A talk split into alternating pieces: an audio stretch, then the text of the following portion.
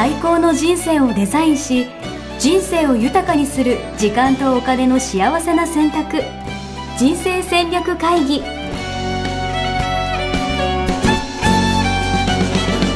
の番組は将来の仕事やお金人生にもやもやと不安を抱えている皆さんに元資産運用のプロキャリアとお金の戦略を同時に考える人生デザインコンサルタントの高頃もさあやが過去5年間延べ1700人の人生を望む形で豊かにしてきたメソッドを時間とお金の選択という切り口からお伝えしてまいります。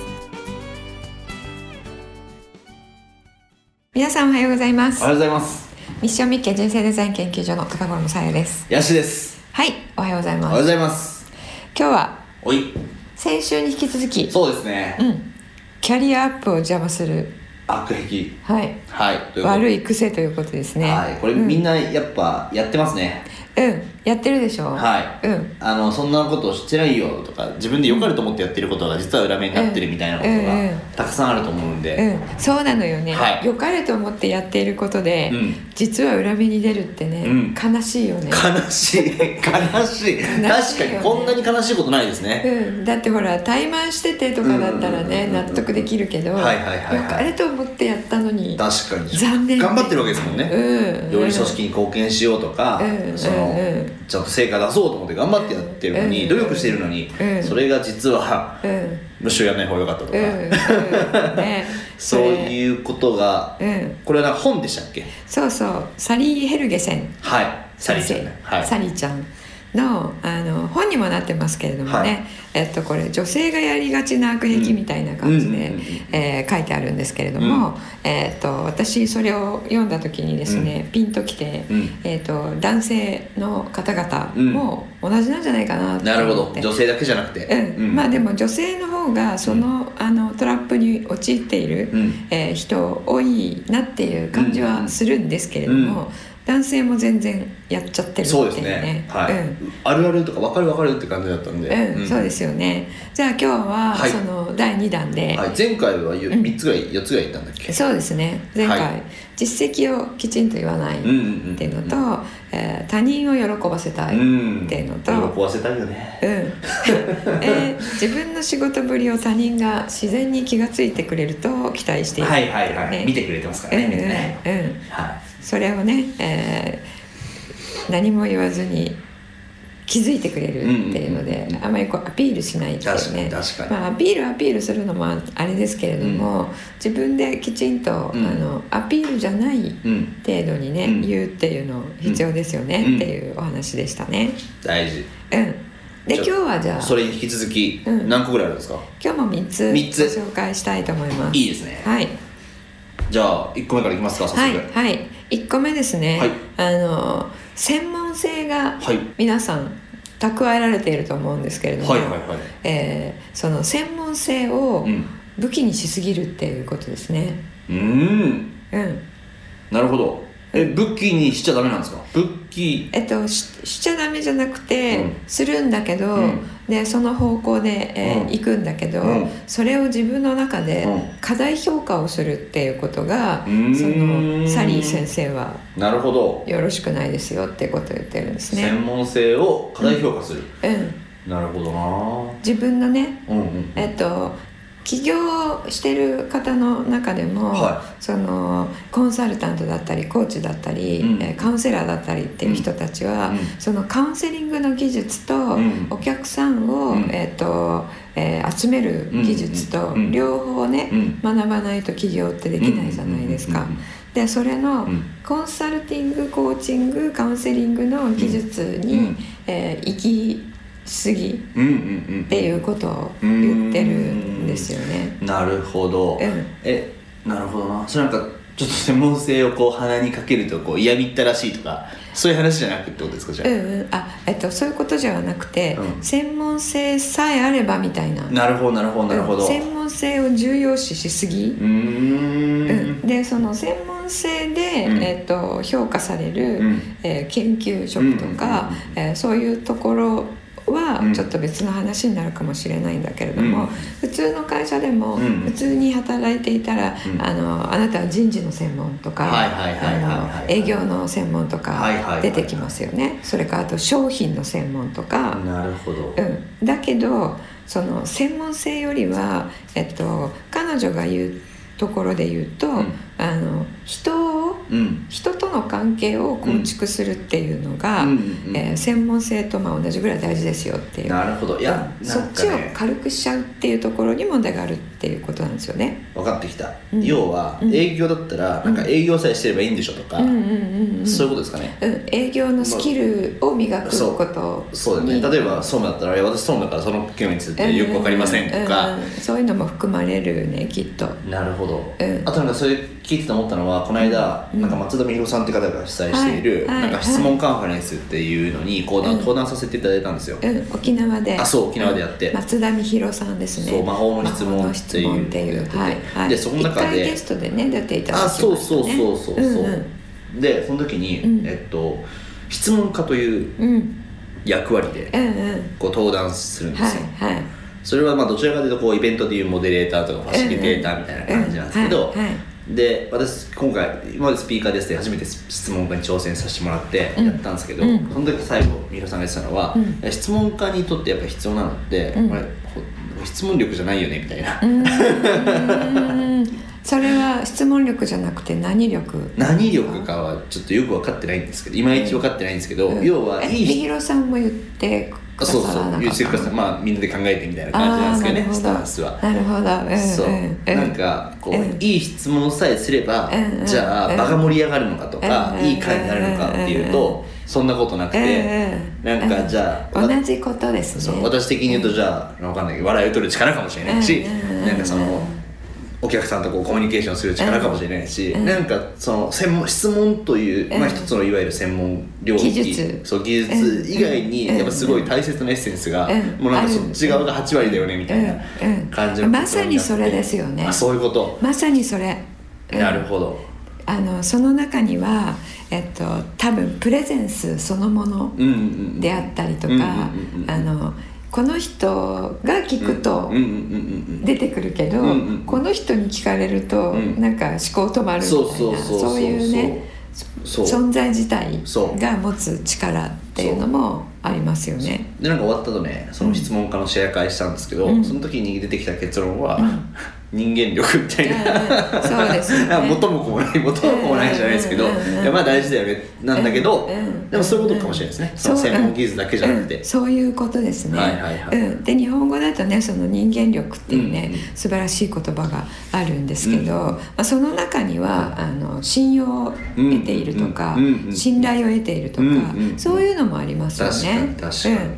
うん、あのこういうことをいつもあのやってくれている人だから、うん。その人から聞かれた質問は、うん。えーどういうことだろうってなるけどお前に聞かれたことなんて考えたくないよっていういね。や誰に頼まれるかみたいなのはやっぱありますよね、ありますよね。仕事的にうん言うと、うん、っていうことはその関係者同士うん。の関係を密にするとか、うんうんうんうん。そういったことをね、まあ、彼女は女性はっていう切り口で言ってるので、うん。女性は男性に、えー比較してうん。やらながち、なるほどね、うん。なるほどね。軽視しがちっていうことを言ってたんですけど,、なるほど。私本を読んだだけではなくて、うん。その1日かけてのね、うん。これ教えてくれるセミナーに行ったらそのように言ってたんですけれども、うん。それはそうかなと思います。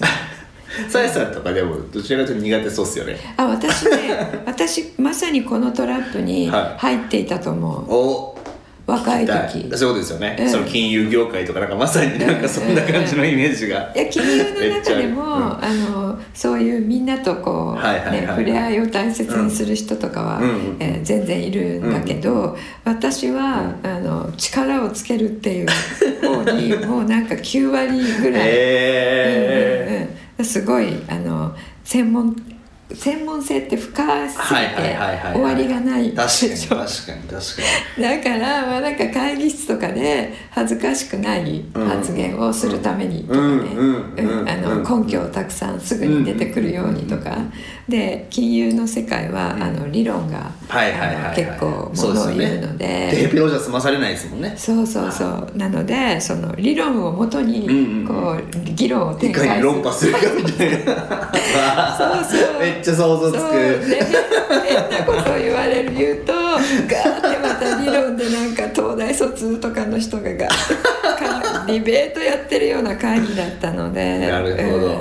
本当にこれに陥ってましたね。なるほど。なんか、ええじゃあ今から考えてみて、うんうん。なんかこんなことちょっとやってみるとよかったなみたいなのって何かありますか？うん、やっぱり今から考えるとあの対人間なので、うん。その論破するとか、うん。理論的に正しい間違ってるとかではなくて、うん。あのやっぱり金融の世界であってもどの世界であっても、えー協力するっていうこと、うん。それが成果を出す、うん。チームで成果を出すっていうことはやっぱりどこ行っても同じだと思うので。自分の力はここで出す、うん。これはあの人の力を借りるみたいなね、うん、で次につながるんだけれどもなるほどね。次がね次のポイント2番目。ああ行きましょうか。はい。ん初日から協力者を得ようとしない、ああなるほど。うん、なるほど。まずは一人で頑張ってみようと思っちゃうことか。うん、そうそうそうそう、はいはいはいはいはいはい、うん。で今みたいにこれはこの人に頼もうとか、うんうん。これはこの人これだったらこの人のところ行こうとか、うんうんうん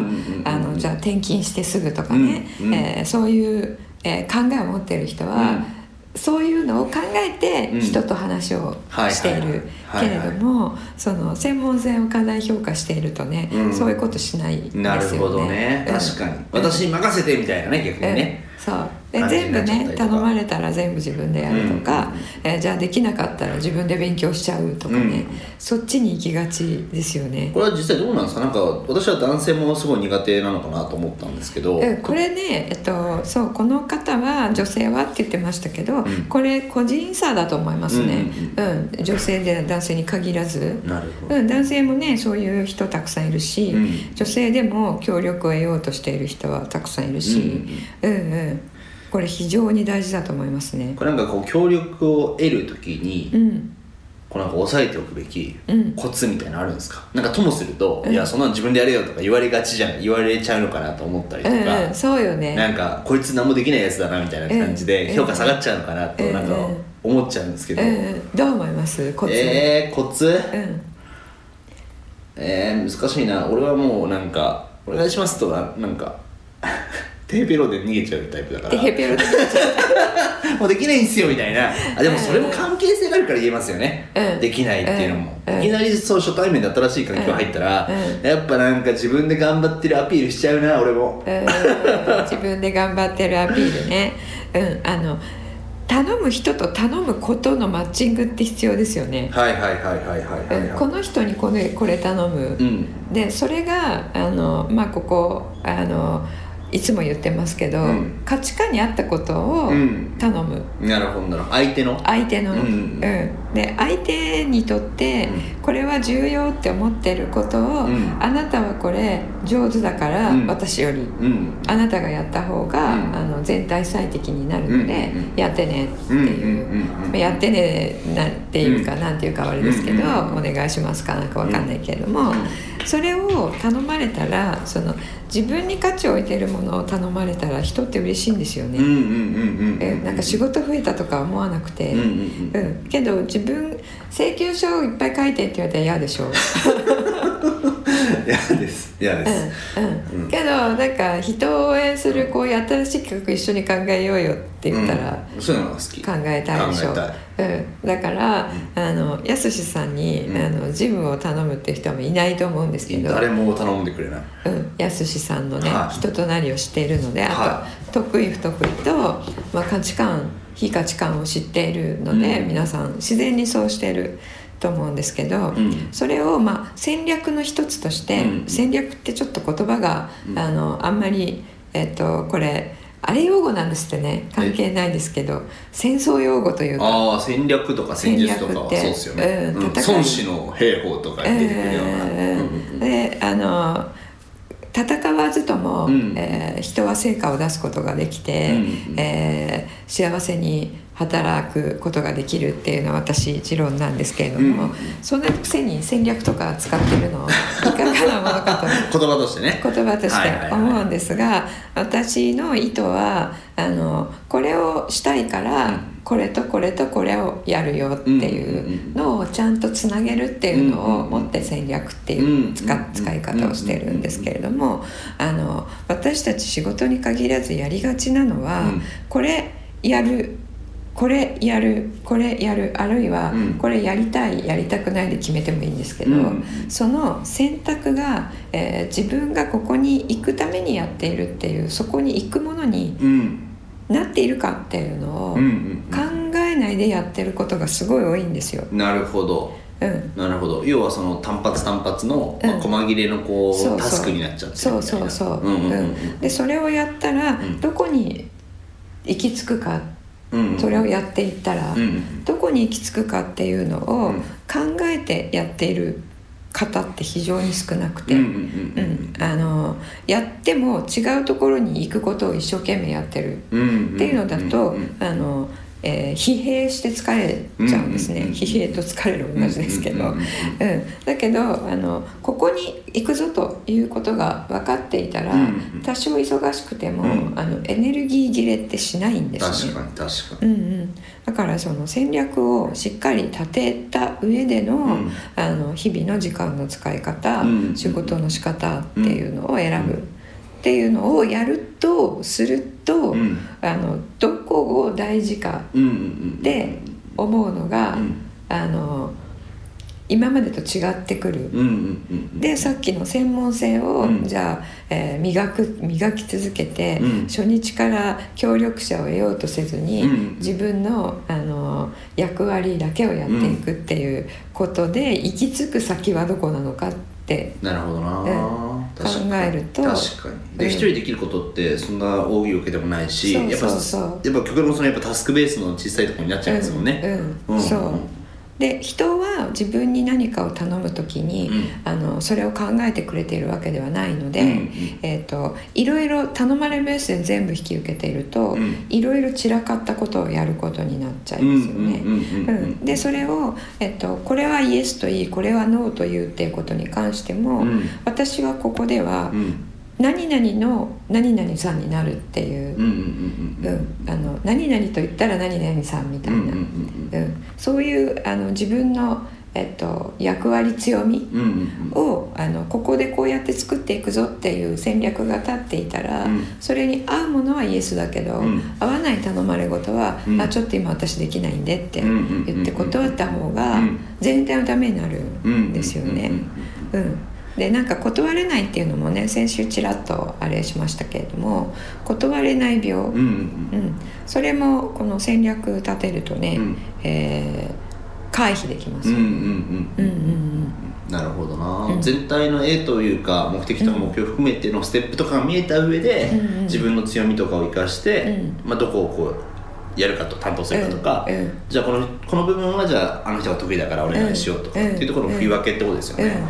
そうそう。なるほど。だから頼む時もあなたはこれだから、うんこれ今お餅作るから餅屋のあなたに頼みますっていうことよね、うん私は桶屋さんだから桶は作るけどお餅は作れないのでっていう、うんその役割がうん。そのチームとか部署内とかでうん。はっきりできるといいですよね、確かに確かに、うんうんでそれが会社中に知れ渡るといいですよね。確かに私は桶屋の高衣ですオッケーの高頃って ね、うんなんかはこの仕事でいやオケが必要になるとは全く思わなかったけど、うん。オケ必要になってオケ誰か作れるやついないかって言ったら、うん。あオケと言ったら 営業第二部の高衣さんがみいたいな。なるほど。そうそうそう。なるほど、うん、確かに。そうすると会社にね必要とされる。確かに、うん、でそれ次にもつながるんですけど、はい3つ目。三つ目。はい。うん、キャリアより仕事を優先する。え？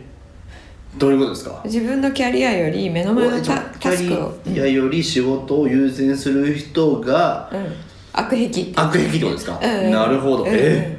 それは仕事優先じゃないですか。ね？だよね、うん。うんうんであのこの仕事は自分のキャリアアップにつながりませんからってやらないっていうのすっごい嫌なやつ。確かにそれは嫌なやつ。うん、嫌なやつけど、ん。だからといって、あのキャリアにつながらないものを優先して一生懸命やるっていうのって、ううん。んなるほどでわね私何これ頑張ってやってんのかなうんうんとか、そっちの方に行っちゃいますよね。うんなるほど。それでいっぱいいっぱいになっちゃうと。えー、うん。それはそのキャリアにつながるっていうのはどういう定義なんですかね？うん、だこれキャリアビジョンがあって、うん。そこを目指して、うん。えー今この仕事をしているっていうことがうん。戦略さっき言った戦略の中で一つの stepping stone っていう、うんなんだろう one two three って言ったら、そうそう、うん。次4つ目は、うん。えー自分が目指していたキャリアビジョンになりますよっていう、うんうん1個目の石の職業を今やってるんですと。うん言うと,、うん。えー、と今やっていることが無形の資産でうん。蓄積されるわけじゃないですか、うん。経験とかうん。知識とか、うん。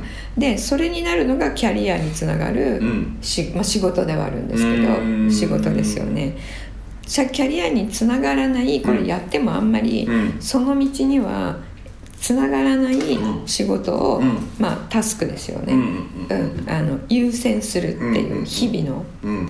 うん、でそれ会社を自分より優先してるっていうことなんですよね。うん。うん。で会社のために働くって、うん。えー結構なんか私とか、えー入った時うん。によく言われてたんですけど、な何て言われてたんですか？え会社のために働くのがいい社員みたいな。なるほどなるほどなるほどなるでもあの個人的に考えてみたら、うん。会社のために働くってう嘘でしょ？自分のために働いているまあまあまあ確かわにけじゃない。まあでもあれじゃないですか、うん。スタンスとしてね。うん、スタンスとしてね、そうそうそう、会社のためですみたいな感じで言った方が、うなんか結果的にキャリアアップできそうな感じしますけどね。んうん、そうそのすごい今いいこと言っていただいたんですけど、はキャリアアップってそれ会社の中のキャリアアップうんうんだったらうん。会社のためにってうん。言った方がいいうんうんうん。ですけど、んあのキャリアアップって今時一個の会社の中だけで考える、あーそういう話ね、うんものじゃない。はいはいはい、はい、自分をどう生かすかを。社会にとってどう生かすかそうそうそううそうそう。社会に？世界に、世界に自分をどう使って貢献していくかっていう、うん。でそれを一番この仕事をやったら自分が生かせる一番生かせるだろうっていうのをうんうんやっていくのが、まあ、幸せに働くっていうことでその職業がキャリアビジョンになるわけなので、うん。そのステッピングストーン3つは1個目がえ会社 A でうん。なんとか業、うん。2個目は会社 B でなんとか業。っていううん会社違うけど、うん。あのこれ転々としてるって言わず、うんうん一本のキャリアパスを行ってるってことでしょ。うんうんうん。っていうことは ABC で会社のため会社のため会社のためっていうの嘘でしょ？嘘。うん、それ嘘なんですよ。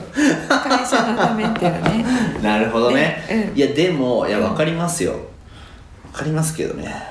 うん、まあそれね認めた方会社のがいいね。ためじゃなくて、うん。なるほどね。社会のためにそうそうそう。でも会社も生かされてるしね。そうだね。自分も生かして。そうそうそうそう。なるほど。そう。結果的にね、うん。自分をどう生かすかって考えると会社のためにも、うん。一番会社のためになる自分の生かし方ができるうん。はずなので、結果として会社のためにもなるうんうん。んですよ。会社のためっていうと、うん。とかく自分を犠牲にして確か会社を優先するっていう確か風に入るじゃないですか。しかもなんか評価基準がこうね上司に認められたかどうかとか、うんやっぱそういうところになりがちですよね。そうそう。だから他者基準の人が増えちゃう。確かに。うん、他者基準ってそう他者評価が全ての物差しで生きちゃうってことですね、うん。自分の基準ではなくて、ううんん。他者基準で生きているととてもしんどいです、うん。そうだよな、うん。だって急にねやっぱリストラとかされたらえみたいな感じになるわけですね。そうそうそう。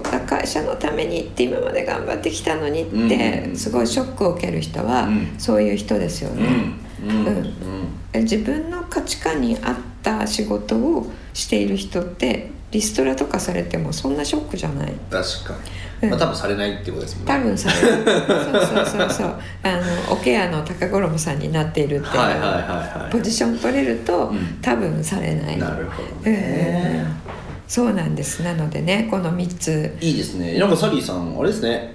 いいこと言いますね。なかなか。サリーさんね。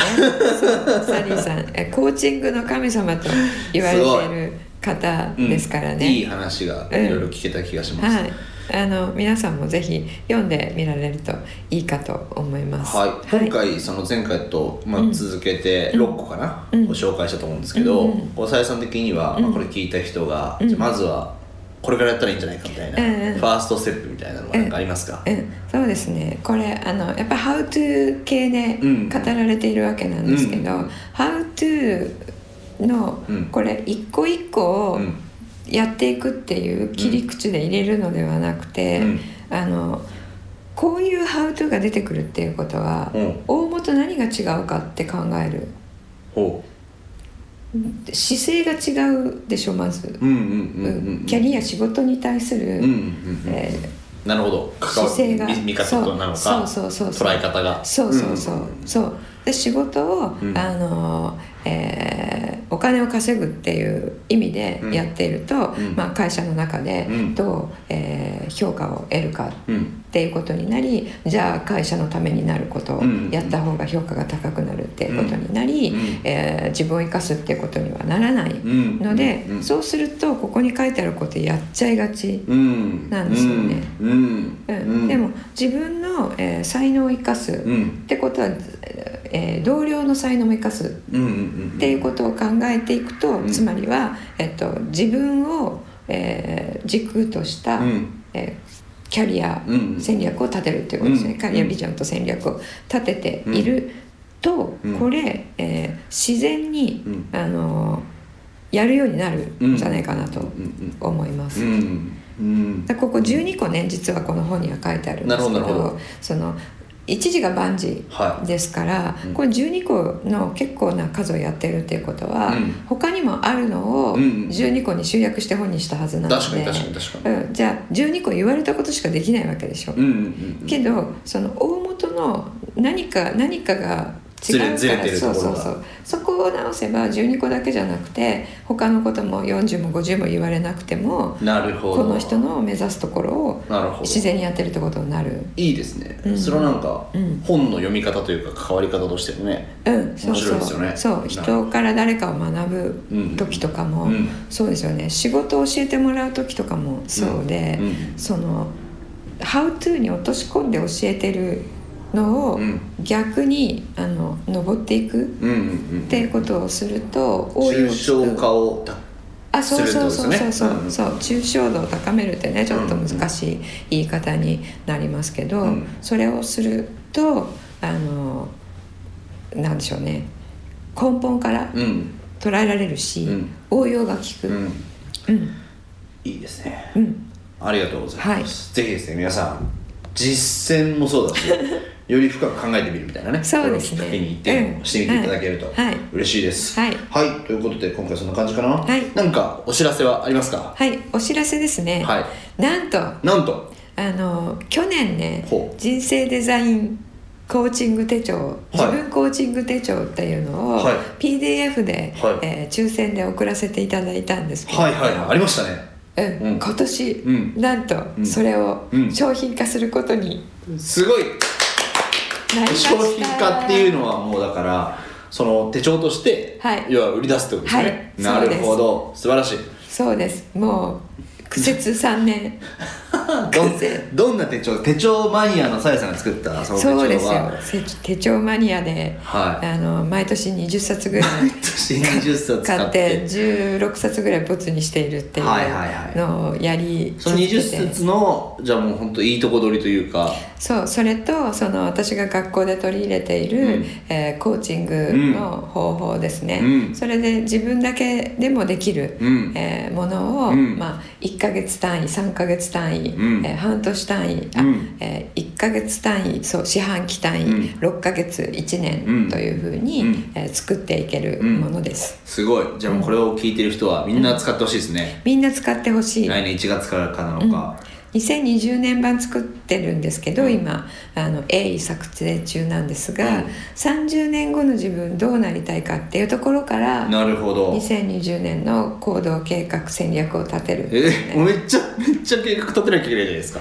うん、だから結構その2020年の最終ゴールを作るまでにうん。内観の時間が必要です、なるほど。そんなめあのめんどくさいことやってる時間ないっていう方のために、うんうんあそういうのもあるんですか？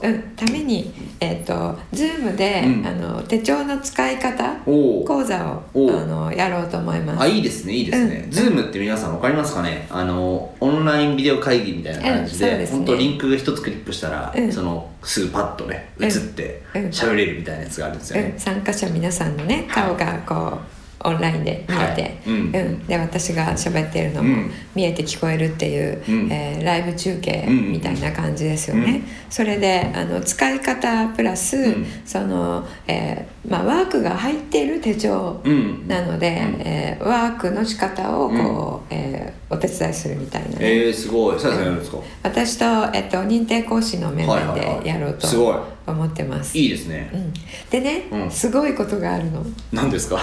手帳って普通手帳でしょ？手帳。こう手いうね。帳って普通手帳でしょってなんですこういうね。手帳です、はい、手帳でしょ、はブーツがあるでしょ、はいはいはい。オンラインでできちゃう。えどういうことですか？オンラインで、はい。あの書き込めるえ？フォーム型のはい。手帳を作ったのよ、え何それ何それ。めっちゃ気になる。どういうことですか？ないでしょ？な全然もう今までなさすぎて想像がつかないです。でしょ？あの PDF なんだけど、は PDF って、うん。あの打てないじゃない？打てない。それ打てるようにうん。こう何？打てるようになってるの なるほどね。iPad かとかでこう書くんじゃなくて、はい。あのはい要はタイピングする。タイピングできるの。とじゃあそのワークシートにうん。何自分の書いたことが反映されるみたいな、そう。えー、すごい。そう。だから全部、ん。あのオンラインで完結したい方はそちらバージョンを。すごい。手で書きたい方は手帳バージョン。手帳バージョンを。なるほど。すごいですっていうことで。ね私もじゃあ参加します。それなんかどういったら、、はい。つとかも日程出出てるのかな？えっとねあの12月の中旬ぐらいまでには、うん。えー手帳版が完成できる見込みなるほど。ですでウェブ版もうん。今、あのそのフォーマットうん。に落とし込まないといけないので、えー鋭意作成いただいているので、うん。えーこれでも放送日が12月14日はですね、はい。12月14日っていうことは、はあの明日から発売になるっていうおなるほど。ことかもしれない。すごい。すいませんちょっと前に撮っているので。じゃあもうちょうどちょうど販売のタイミング。そうですね。なるほど。そうです。素晴らしい。はい。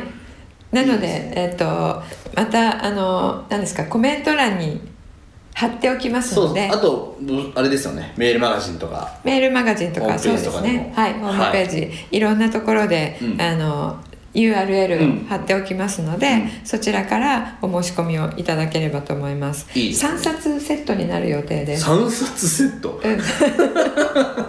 手帳が 3, 三年分ってことですか？うん。あの1年間分がはい。ちょっとね1冊にすると厚くなっちゃう。はいはいはい、で持ち歩き重くなっちゃうので、うん。えっ、と半年後とか、うん。四半期後とか、うん。ちょっと今あのなるほどね。区切れるような感じ。でそうそうそう。なるほどはい。なるほど。っていう形ではい。4冊セットか3冊セットになる すごい。見込みで今これいいですね。収録時点でですねちょっとまだわからないんですけれども。ははい、皆さん楽しみにしていてください。で、はい。これから手帳を買う方はうん。まだ買わないでください、そうですね。これをか見てから。うん買ってから。ぜひこれを買っては使ってみてください、はい。あなたの人生を、えー2020年から、うん。えー変えるうん。っていうことをコンセプトに作った手帳なので、いいですね、うん。ちょっとタスク管理のためには見てみたいな。はい、はい。逆に言うとじゃあさ今日やったその悪癖みたいなやつとかも、うん。その手帳から考えて逆算してうん。行動したら、うん。多分大丈夫ですよね。あ悪癖がなくなるようにうんワークするように作ってある。そうですよね。そう。おーなるほど。素晴らしい。もういいじゃないですか。今日のやつ聞く必要なかったですねじゃあもう本当に。今日のね、はい。聞いて使って 聞いて使っていただくっていうね。はい。あの3年構想すごい。何回も言ってますけど。楽しい。確かに。ずっと手帳を作るっていう先そうそうそう。ポッドキャスト始めてからずっと言ってる感じがしますけど。そうそうそうそう。そうだ からね。やりだしては壊しやりだしては壊しっていう感じでねはい。ようやく完成しましたので。素晴らしい。はい。よろしくお願いします。じゃあはい、来週次回ですね。はい。はい、お会いしましょう、はいありがとうございました。さよなら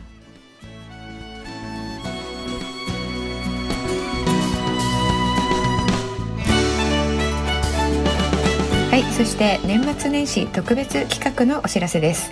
本年の年末年始、えー人生デザイン構築学校では人生デザイン入門講座初めての人生デザイン年末年始バージョンをお届けしたいと思います。えー2019年の年末そして2020年の年始はですね、えー人生デザイン方式を使った、えー目標の設定の仕方そして、えー実践の仕方さらには達成の仕方ということを、えーお伝えしてまいります。もちろん人生デザイン構築学校でお伝えしている、えー目標設定方法になりますので、えー、巷の目標設定方法達成方法とは、えー大きく異なるものになります。何が異なるかというと、えー皆さんもご存知ですね。価値観に合った目標を設定し価値観に合った方法で実践し価値観に合った方法で達成していくという方に方法になります。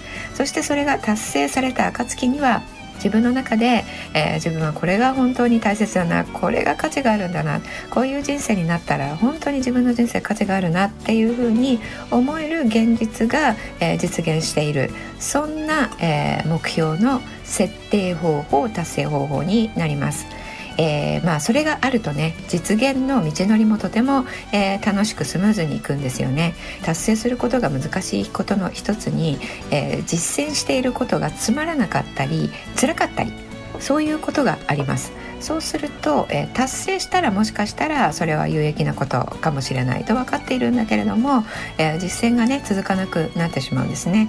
目標を設定したら毎日それに向かって、えー何らかの行動をしていく。そこが達成するための、え最大のやることになりますからそれをどういうふうにしたら、え楽しくスムーズに、え無理なく自然体でやれるかっていうことを考えて実践方法まで設定する。それが戦略を設定する。っていうことなんですよね。で、えっと、目標を設定する戦略を設定する。そこまでやったらあとは、えー粛々と実践していくだけということになります。その実践を助けるのが、えー人生デザイン手帳になります。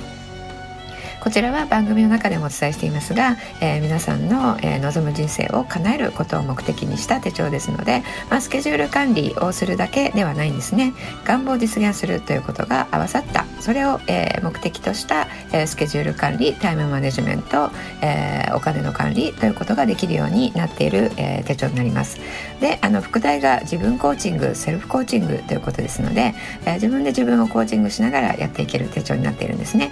でこちらの手帳を、えー来場先着10名様に、えープレゼントしたいと思いますえーこのプレゼントをねあのぜひ活用していただいて、えーお早めに日程を抑えてこの、えー手帳無料でプレゼントを受け取っていただければと思いますお申し込みの方はえーと概要の方にも書いておきますけれども、えーホームページの方から入ったらその人生デザイン入門講座、えー個人のお客様へというところを、えークリックしていただくとセミナー案内というのがありますのでその中に、えー人生デザイン入門講座初めての人生デザイン、え年末年始バージョンということでご案内してありますので、えーぜひそちらから、えお入りください。えーそしてその中でもし、えーホームページから行き方がわからないということがねありましたらお問い合わせのところからご連絡をいただければ、えーご案内をお送りさせていただきます。それでは、えー皆さんの2020年に向かってですね、えーとこの人生戦略会議人生デザイン構築学校の方はもうあの発射しておりますので世間より1ヶ月早い、えー発射になりますので、えー皆さんもぜひそれについてきていただければと思います、えー会場で皆さんに会えることを、えー楽しみにしております。それではありがとうございました。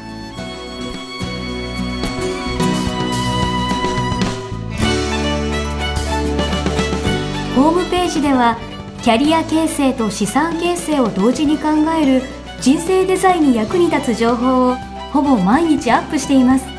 ぜひチェックしてくださいね。ホームページの URL は http コロンスラッシュスラッシュミッションミッケ .com またはミッションミッケ人生デザイン研究所で検索。皆様のお越しをお待ちしております。